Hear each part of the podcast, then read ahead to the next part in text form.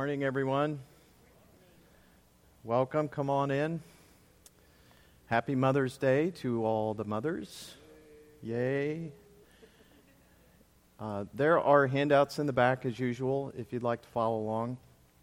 Uh, we have completed versions of the prior weeks um, on the website. And if you would like some paper copies from the prior weeks, I have some up here that I'll make available if you would like the paper copies. So we have that for your reference. Let's go ahead and pray uh, as we uh, begin our time.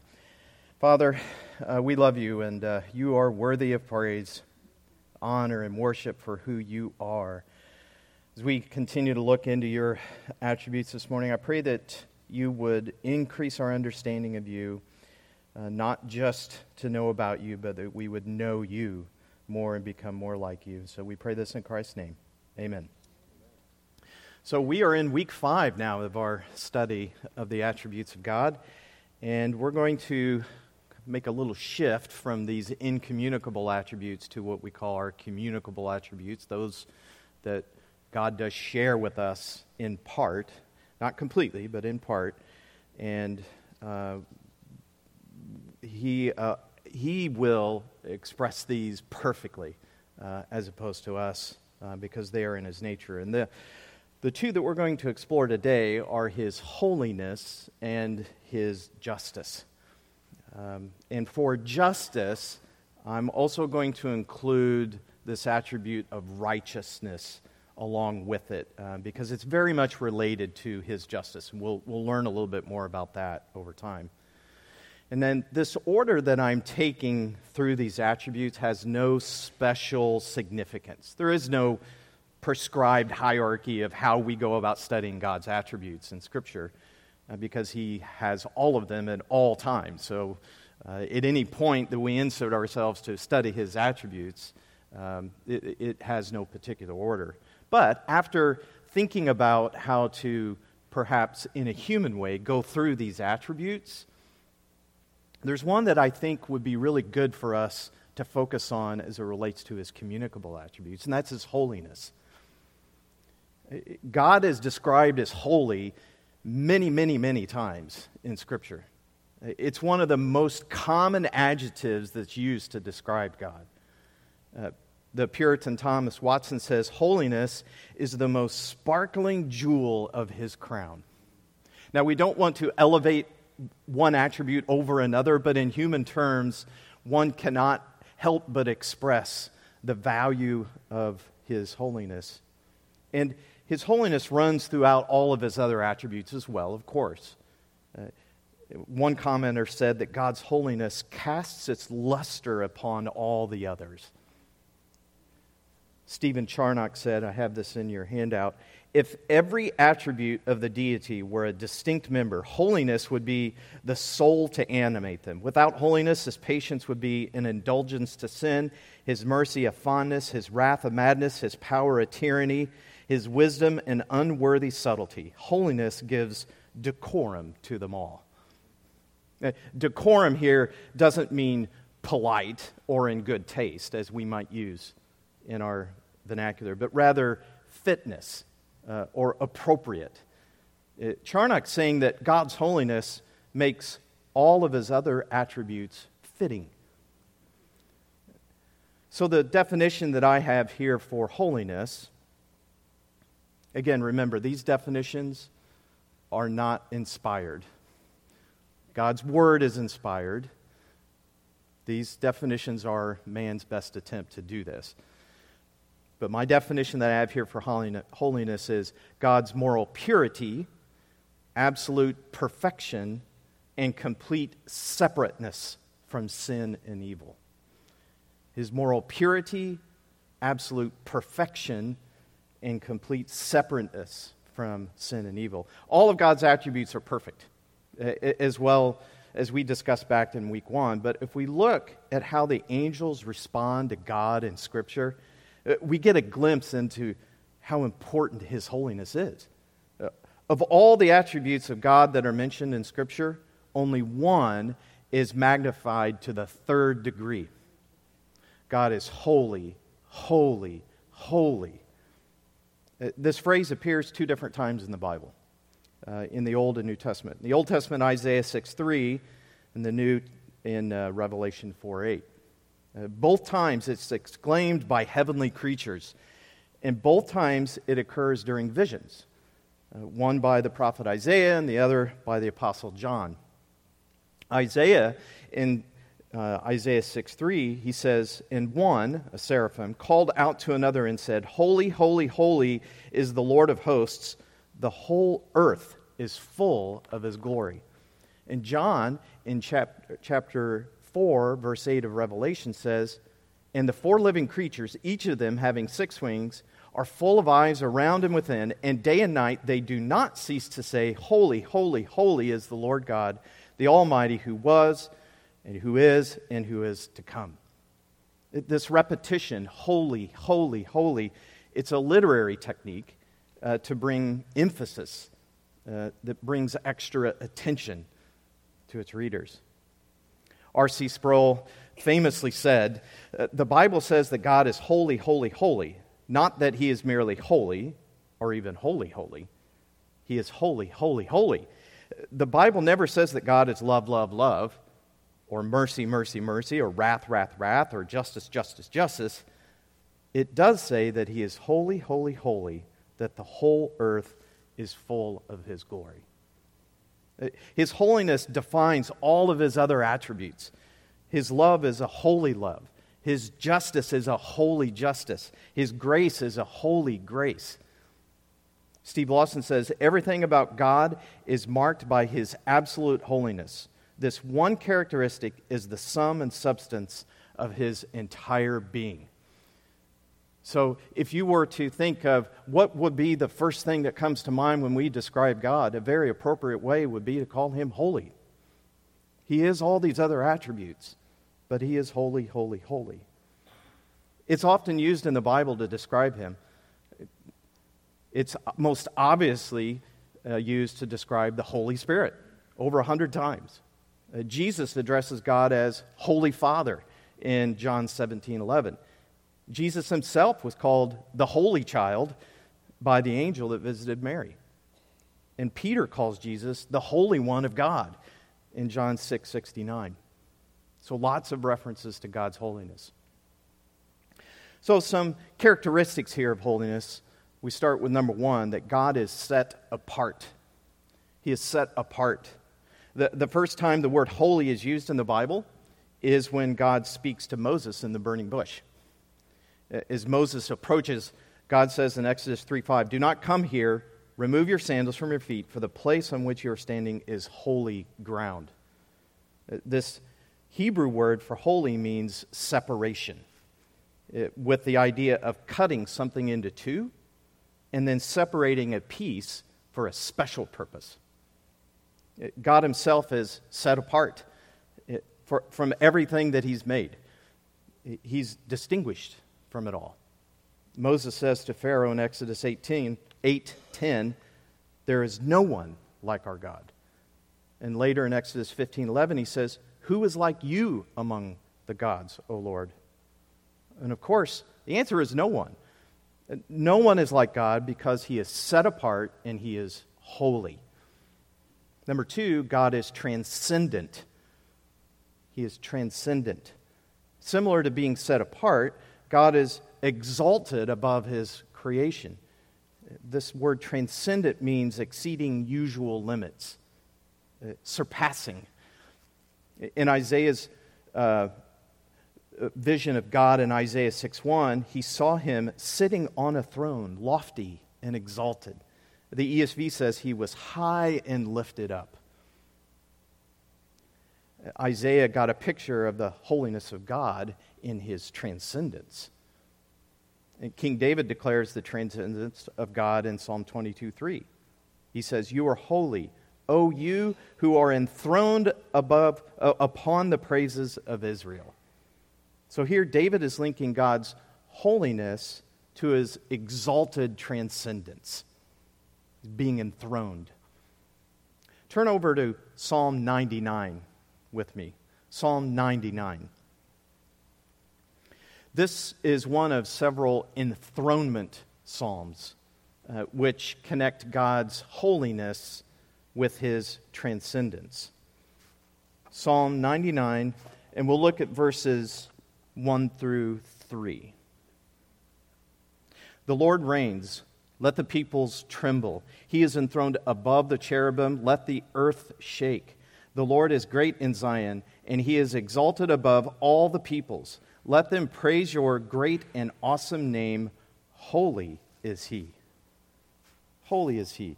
God is enthroned above all things and all people. He's transcendent in his holiness. Number three, God is majestic. He's not only set apart and transcendent, he is majestic. Uh, because he is holy, he's superior in his grandeur and his splendor. Uh, Moses says in Exodus 15:11 that God is majestic in holiness. This word majestic means glorious, noble, great, uh, indicating God's his superiority in his kingship. Psalm 8:1 David declares, "O Lord, O Lord, how majestic is your name in all the earth, who have displayed your splendor above the heavens." And you recall back in Isaiah 6:1 where Isaiah sees God sitting on his throne. That latter part of that verse says that the train of his robe was filling the temple.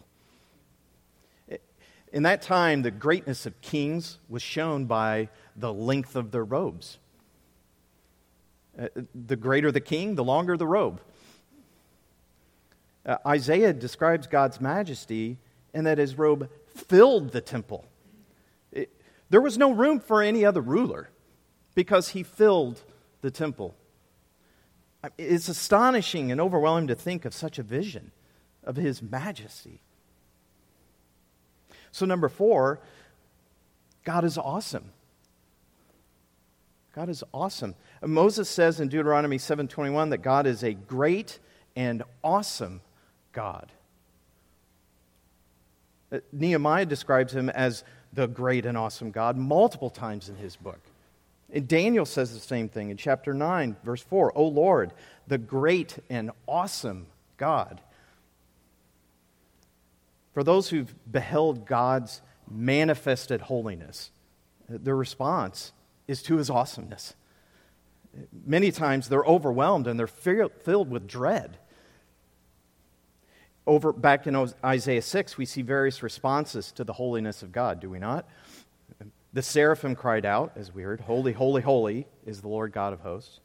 Verse 4 says, The foundations of the thresholds trembled at the voice of him who called out, while the temple was filling with smoke.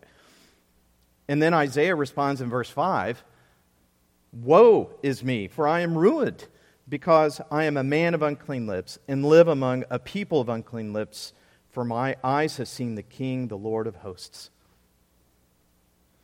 He was devastated. The King James Version says that he was undone. God's awesomeness is alone enough for such a response. But we also see here this immediate realization that Isaiah has of his own unworthiness and, his, and the unworthiness of his people. Uh, do you think he had a clear understanding of how unlike God he was at that moment? John Calvin said, Man is never sufficiently touched and affected by the awareness of his lowly state until he has compared himself with God's majesty. He's majestic and he's awesome. Number five, God is flawless. He is flawless. Another key component to his holiness is his moral perfection. He's sinless, without no blemishes, without any blemishes. All of his thoughts and actions are pure. But as a result, he is never indifferent to sin. Habakkuk 1:13 says, "Your eyes are too pure to approve evil, and you cannot look on wickedness with favor." Jesus says, Matthew 5:48, "Therefore you are to be perfect as your heavenly Father is perfect." Here he claims God is flawless in his character. Being flawless, God can never make a mistake, He will never render a wrong verdict. And again, here we see just how we are not like Him, given our sinful nature. Thomas Watson says this For saints, holiness is like gold in the ore, imperfect. Their humility is stained with pride. He that has most faith needs pray, Lord, help my unbelief. But the holiness of God is pure, like wine from the grape. It has not the least dash of tincture or of impurity mixed with it. He is completely flawless. Number six, God is convicting. He's convicting.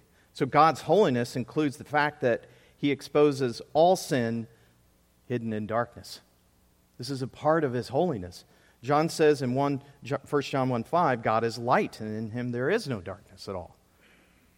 There's no shadow of impurity with him. His holiness shines into every dark place and reveals everything that is unholy. Remember Peter's response to Jesus after their miraculous catch of fish in Luke 5 8? It says, But when Simon Peter saw that the catch of fish, he fell down at Jesus' feet, saying, Go away from me, Lord, for I am a sinful man. He was in the presence of holiness and was convicted. He realized that he was in front of, in the presence of the God man. Uh, like Isaiah's experience, he became aware of his own sinfulness. An overwhelming conviction to the point of not being able to bear it. Uh, the Apostle John had a similar response in his vision that he records in Revelation.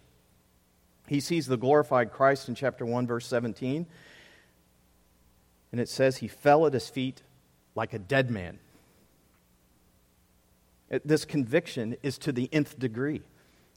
These examples of believers reacting to the holiness of God um, are um, indicative of the difference between what we are as humans and the perfection of God.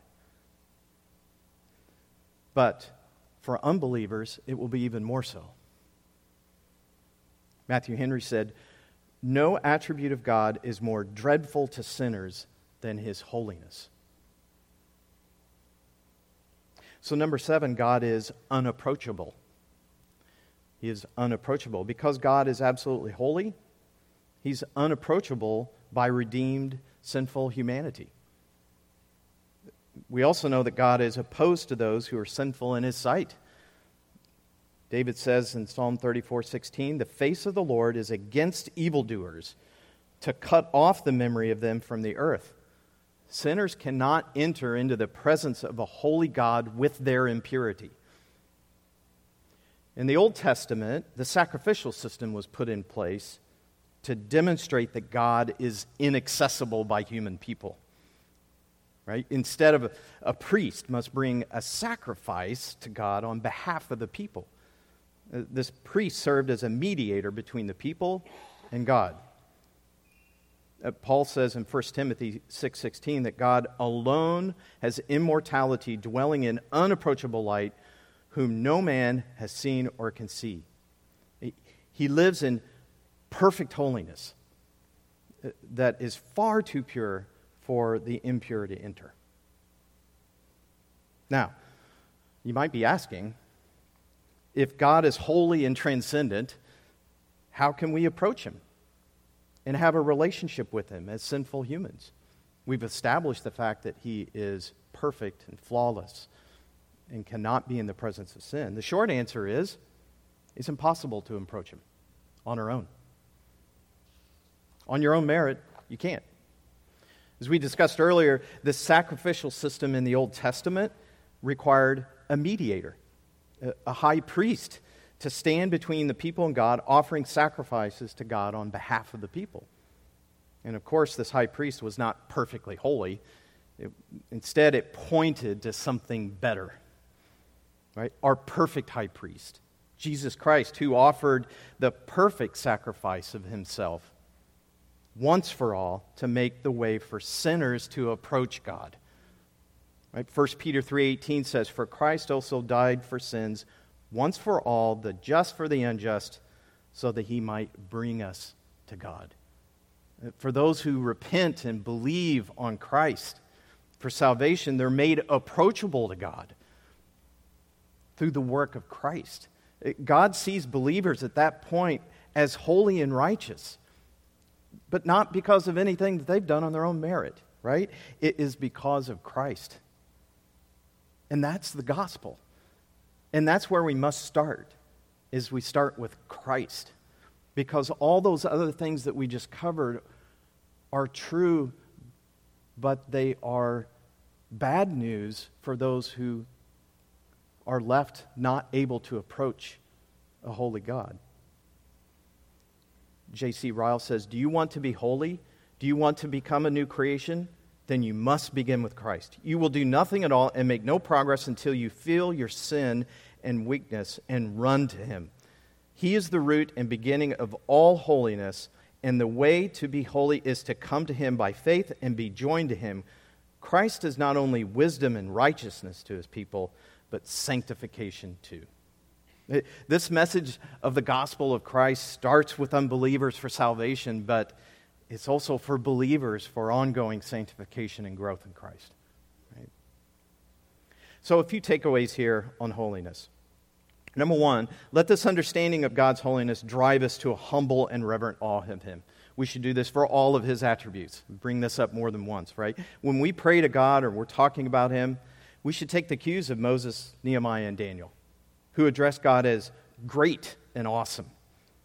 It starts with realizing how unlike God we are due to our fallen nature, but those of us who are believers were made holy in His sight through Christ.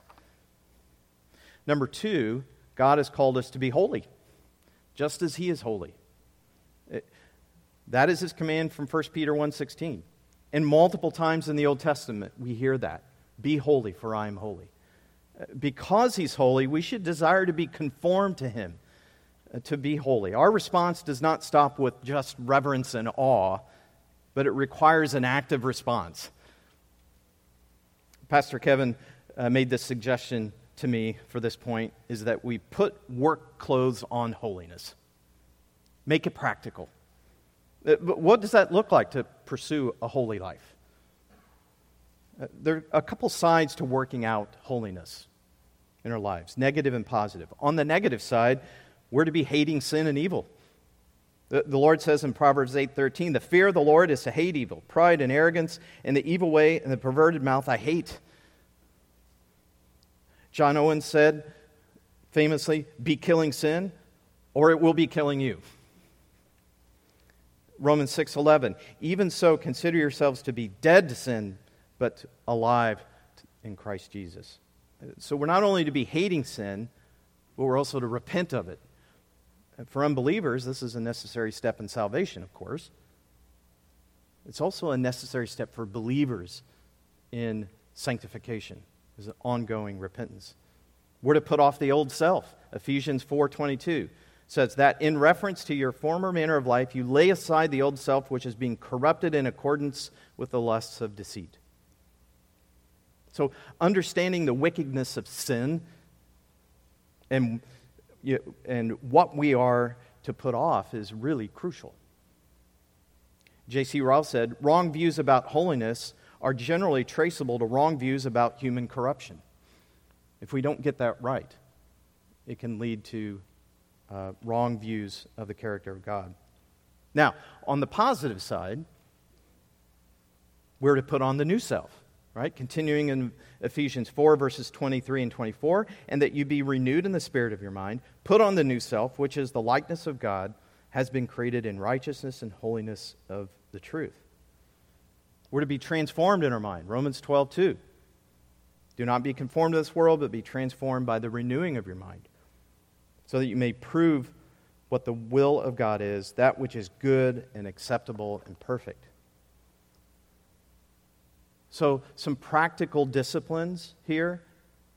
Get in His Word, stay in His Word, agree with what you're reading, sit under solid teaching and preaching, be built up by other believers, examine ourselves, and ask God to continue to sanctify us. Those are means to help us in our growth in holiness. So, in summary, Romans 12 9, abhor what is evil, cling to what is good. It's a battle. It will always be a battle on this side of heaven. And it, as we heard earlier, it starts with Christ. He says in John 15 5, apart from me, you can do nothing.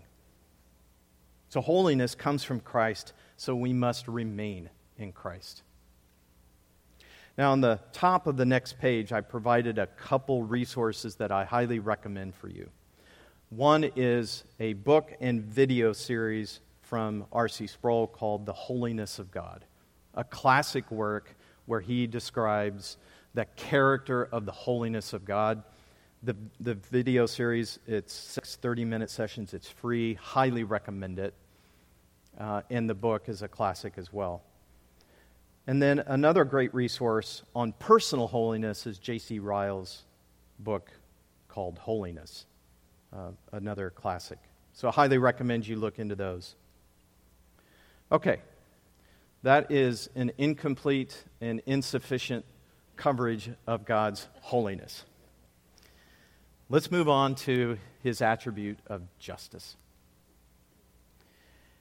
God's justice I've defined as his impartial judgment and vindication of his righteousness. His impartial judgment and vindication of his righteousness. This concept of God's justice and righteousness are very closely related. Uh, in fact, they're often used synonymously in Scripture. But there is a distinction between the two. Uh, we can think of justice as being God's outward actions that are always in accordance with his righteous nature. And his righteousness is his absolute moral integrity. It's his adherence to what he has declared to be right. And that's the standard by which all things are judged. Or put another way, God's righteousness is the basis of his justice and justice is the application of his righteousness. R.C. Sproul says, God is at once righteous and just. The two concepts are so closely connected, though they can be distinguished. They may not be separated. In biblical terms, true justice is always according to righteousness. Justice is not determined merely by an abstract legal code or even by the collective decisions of the law courts. Justice is weighed by the standard of righteousness, which in turn is measured by the standard of God's character. So his justice is linked to his righteous character. So we've established that God is omnipotent, he's all powerful and sovereign, he has all authority. It's important to know that he's also just and fair. He doesn't abuse his power. Uh, but human history has been very different, has it not? It shows us that absolute power can corrupt absolutely. Uh, unjust leaders with unchecked authority on earth many times results in injustice. But this can never be brought about against God's judicial authority. He never acts in a way that's unjust. In a word, he is righteous. Because of this, he always does what is right in dealing with mankind.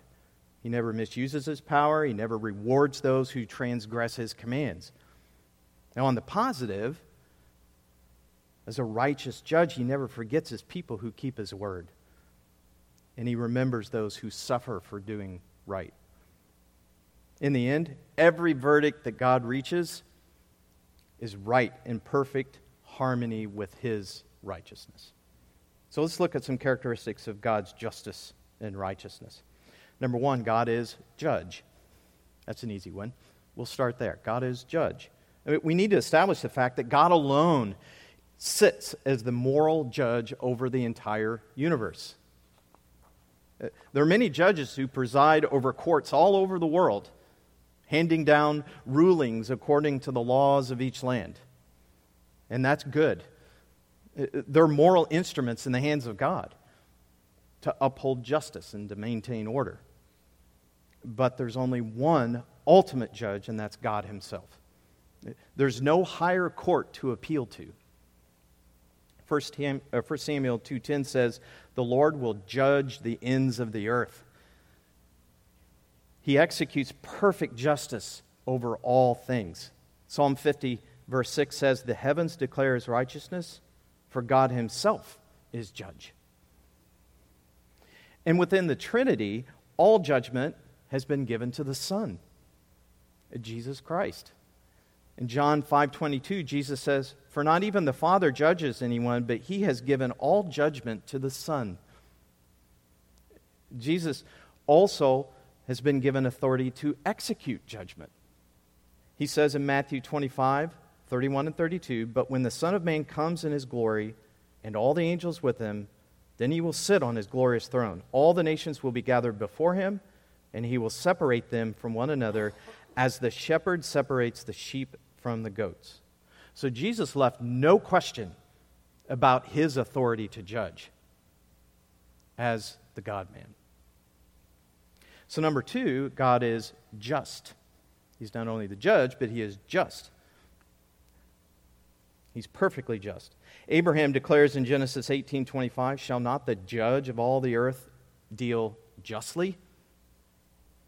This word justly here means to render a judgment equitably or fairly. All of God's decisions are fair and just. Moses says in Deuteronomy 3, 32 4, For all his ways are just, a God of faithfulness and without injustice righteousness and upright is he. So he never renders an unfair verdict. Steven Lawson says, in all his deliberations, he always does what is right. He never rewards sinful behavior. He never punishes obedience. God renders righteous justice because he loves what is right. He loves it. Psalm 33 5 says, He loves righteousness and justice. It's, God, it's God's holy nature to love what is right and what aligns with his perfect character.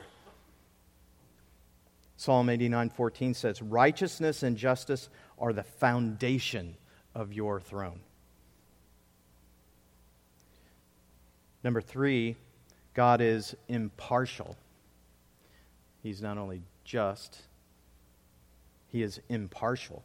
So when God administers his justice, he plays no favorites.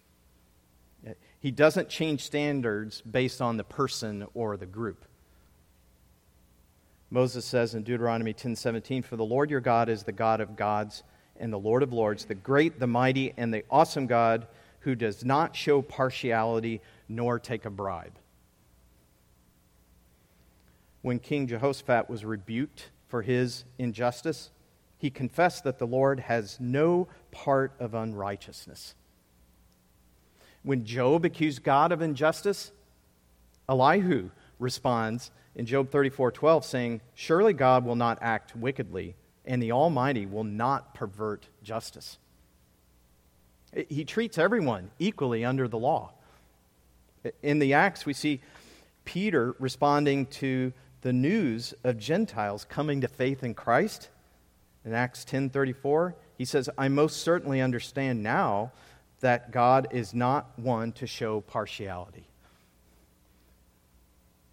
Paul says in Romans 2:11, there is no partiality with God. As for God's judgment, Paul says he will discipline the disobedient fairly. Colossians 3:25, for he who does wrong will receive the consequences of the wrong which he has done, and that without partiality. That reality should spur us to a reverent fear of God, leading us to desire His salvation in Christ and to please Him and to praise Him for being utterly righteous and just. Number four, God is rewarding. He is rewarding. Another quality of God's justice, He dispenses um, rewards upon believers. This is called his remunerative justice, where he rewards people for their faithful kingdom service.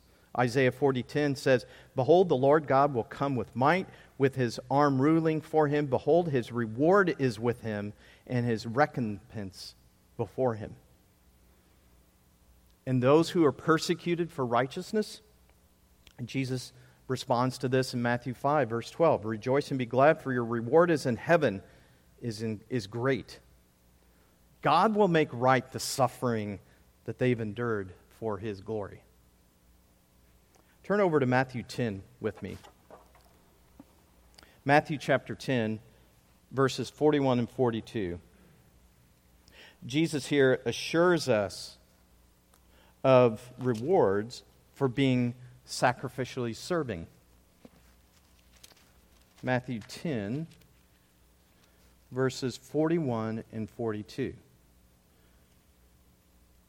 He who receives a prophet in the name of a prophet shall receive a prophet's reward, and he who receives a righteous man in the name of a righteous man shall receive a righteous man's reward. And whoever in the name of a disciple gives to one of these little ones even a cup of cold water to drink, truly I say to you, he shall not lose his reward. So this kind of service often goes unrecognized by men. But God knows, and God remembers, and it will be rewarded in heaven. Now, on the other hand, number five, God is avenging. He's not only rewarding, he's avenging. While he rewards the persecution endured by believers in their service, he avenges that mistreatment inflicted by evildoers who inflict by inflicting vengeance on them. In Deuteronomy 32 35, the Lord says, Vengeance is mine and retribution. And as we know, this avenging may not happen in our lifetimes, but it will eventually. Revelation chapter 6, where John is shown the seal judgments, in verses 9 through 11, we see this fifth seal, which was for the martyrs. It says, When the Lamb broke the fifth seal, I saw underneath the altar the souls of those who had been slain because of the word of God and because of the testimony which they had maintained. And they cried out with a loud voice, saying, How long, O Lord, holy and true, will you refrain from judging and avenging our blood on those who dwell on the earth? And there was given to each of them a white robe, and they were told that they should rest for a little while longer until the number of their fellow servants and their brethren who were to be killed, even as they had been, would be completed also. So God will certainly avenge the blood of the martyrs. And later in Revelation chapter 19, verses 1 and 2, John records the multitude saying, Hallelujah! Salvation and glory and power belong to our God, because his judgments are true and righteous. For he has judged the great harlot who was corrupting the earth with her immorality, and he has avenged the blood of his bondservants on her. God will settle all accounts in the end by his justice. And number six, God is punishing. Uh, not only does God avenge the evil inflicted on the righteous, he also administers punishment on sinners who break the law in disobedience. This is a necessary part of his justice. This is known as his punitive justice or his wrath. Uh, we're going to look more closely at God's wrath in particular next week, so I encourage you to come back. Please come back. But I'll mention it here as a component of God's righteousness and justice. He, he doesn't do this out of spite or some arbitrary reason. He, he does this out of his holiness and his righteousness. He can't make a law, establish a penalty, but fail to execute the punishment when the law is broken. If he were to do that, what would that make him? It would make him unjust. He would no longer be a righteous and holy judge. Uh, Dutch theologian Louis Berkhof said the primary purpose of the punishment of sin is the maintenance of right and justice. It, God's punitive justice was first pronounced in the garden. Genesis 2, verses 16 and 17, we first see God establishing a command to Adam and Eve. He says, The Lord God commanded the man, saying, From any tree of the garden you may eat freely, but from the tree of the knowledge of good and evil you shall not eat, for in the day that you eat from it you will surely die. But of course, we know this command was broken. Genesis 3 records this event, plus the punishment handed down by God.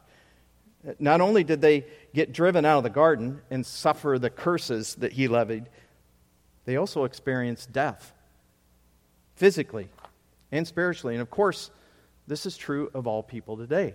Proverbs 11 21 says, Assuredly, the evil man will not go unpunished. Ezekiel 18:4, the soul who sins will die. In the New Testament, this truth is equally clear. Paul says in Romans 6:23, the wages of sin is death. And James tells us in James 1:15, when lust is conceived, it gives birth to sin, and when sin is accomplished, it brings forth death. Sin always results in death. Now, if we were to stop there, it would be sad news. But wait, there's more. Number seven, God is justifier. He is justifier.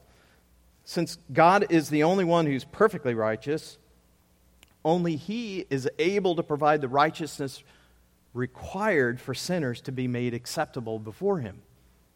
Uh, no one can provide their own righteousness.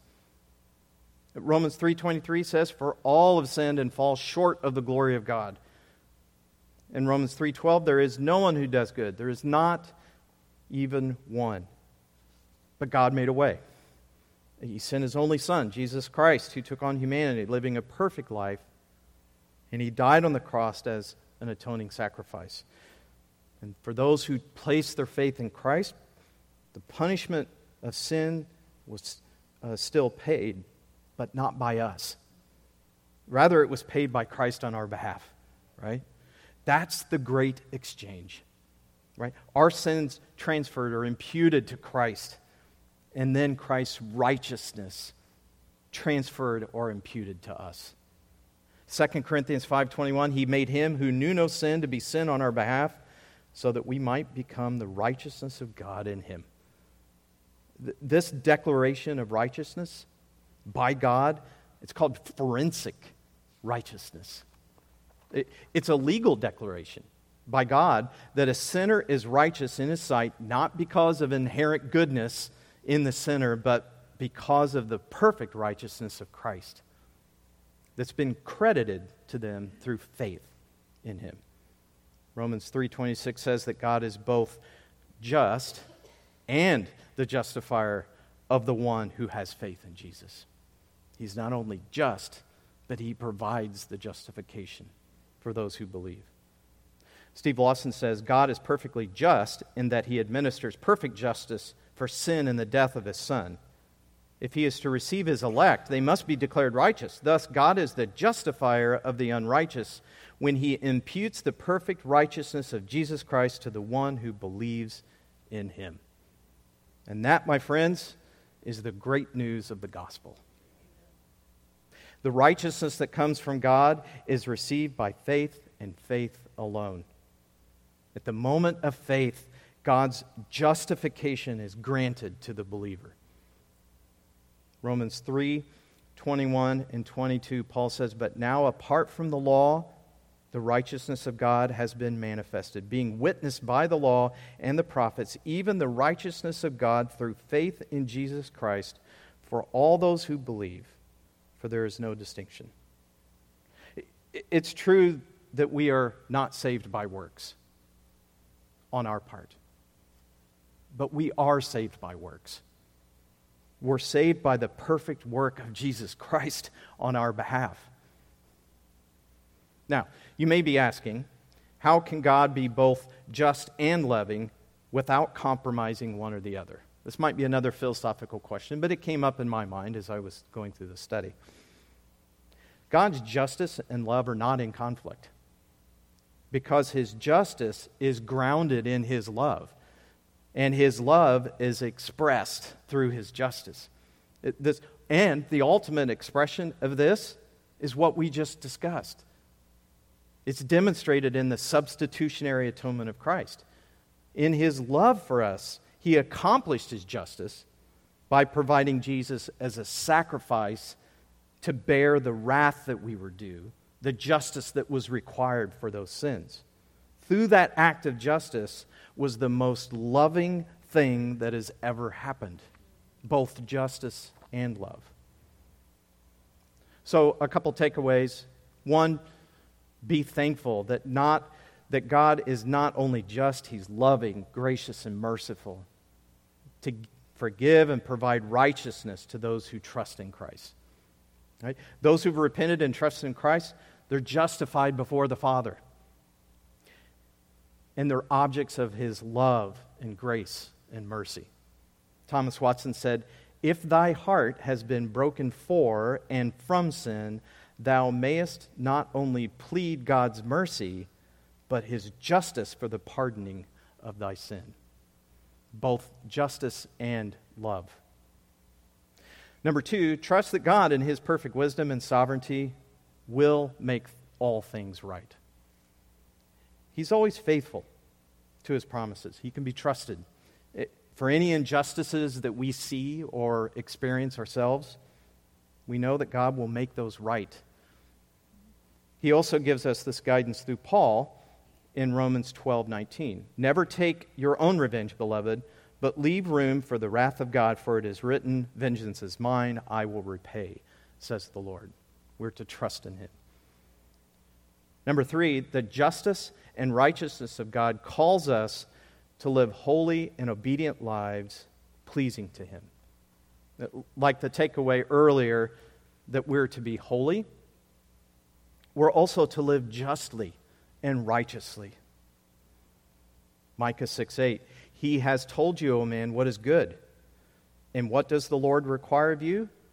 But to do justice, to love kindness, and to walk humbly with your God. So, in closing, the, the attributes of God's holiness and justice and his righteousness, they're foundational to an understanding of his character. But also what is required of us as individuals. We are to be holy as He is holy. And we're also to be perfect as our Heavenly Father is perfect. But that's a standard that none of us can meet. But God did not abandon us, He made a way through Christ. And that gives us hope not only for our eternal destiny, but also for here and now. Let's pray. Father, we praise you for being perfectly holy, just, and righteous, and for being our justifier by the atoning sacrifice of Christ on our behalf. What a glorious thing. Declaring righteous those who place their faith in him. I pray that you would humble us by these truths and also encourage us to live in a way that pleases you. We pray these things in Christ's name. Amen.